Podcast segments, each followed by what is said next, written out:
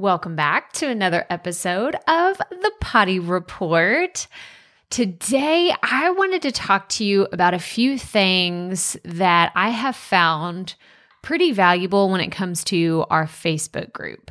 So, if you're not already a part of our Facebook group for the Proffitt Podcast online community, you should really join us over there. We have a lot of fun. But what I've learned over the years of having this group, so first let me tell you about the evolution of this group because we're getting on up there in numbers. Like we're getting closer to a thousand people, podcasters, people that are just really interested in learning more about starting and growing their show. That's not where this group started.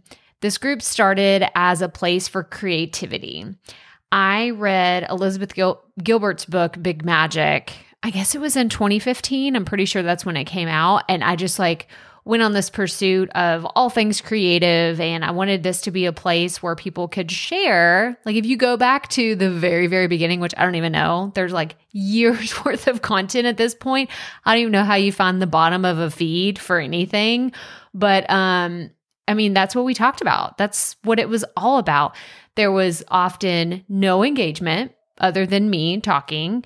Uh, there were several months where I would go with not saying anything whatsoever. And then I would go in there every day and talk. And still, it was like crickets for a very, very long time. But now at this point, we've gotten some traction. There's new members that are joining us every single week.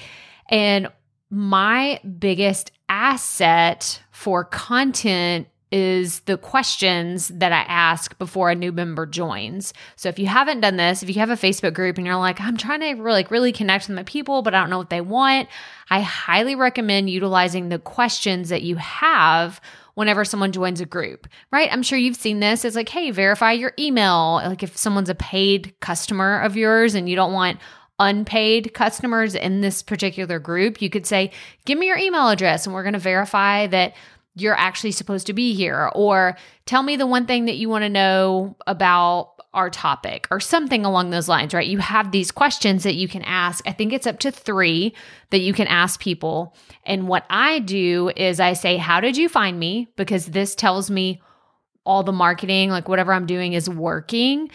And then the second question is, What's the number one thing you want to know? And then the third question, and I like putting this third because it doesn't feel like an obligation. It's not the very first question. It's like, hey, you get on our email list. You got to get on our email list. Otherwise, we won't let you in.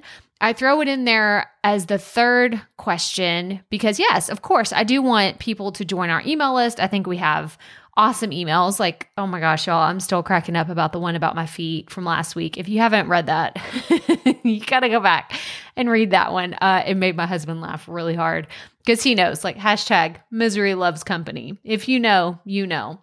But I I love that people have the option to get on our email list right then and there. But if they're brand new to me and they're like, I don't know yet, it's okay. They don't they don't have to do that. They don't have to get on there. But the biggest asset, like going back to assets, is finding where people have found me, which is super helpful, but more important is what people are expecting to learn in that group. Because then I can kind of cater it to, oh, these people are starting. You know, 80% of the group are people that are starting, or 5% of the group really want to know how to do this one particular thing. And it's like, oh, okay, that that's not the majority. Like, what are the majority of people there for? And it helps me tailor the content every month towards the majority of the group. So I just thought I'd share this with you today. I'm excited about what we have planned for the Facebook group going forward. We have a really fun challenge coming up at the end of August. So stay tuned for that. I'm like really, really excited about the challenge. I think it's going to be so much fun. And if you're in our Facebook group, you will be able to participate and have tons of fun. So that's all I have for you today. As always, remember keep it fresh, keep it fun and just keep going.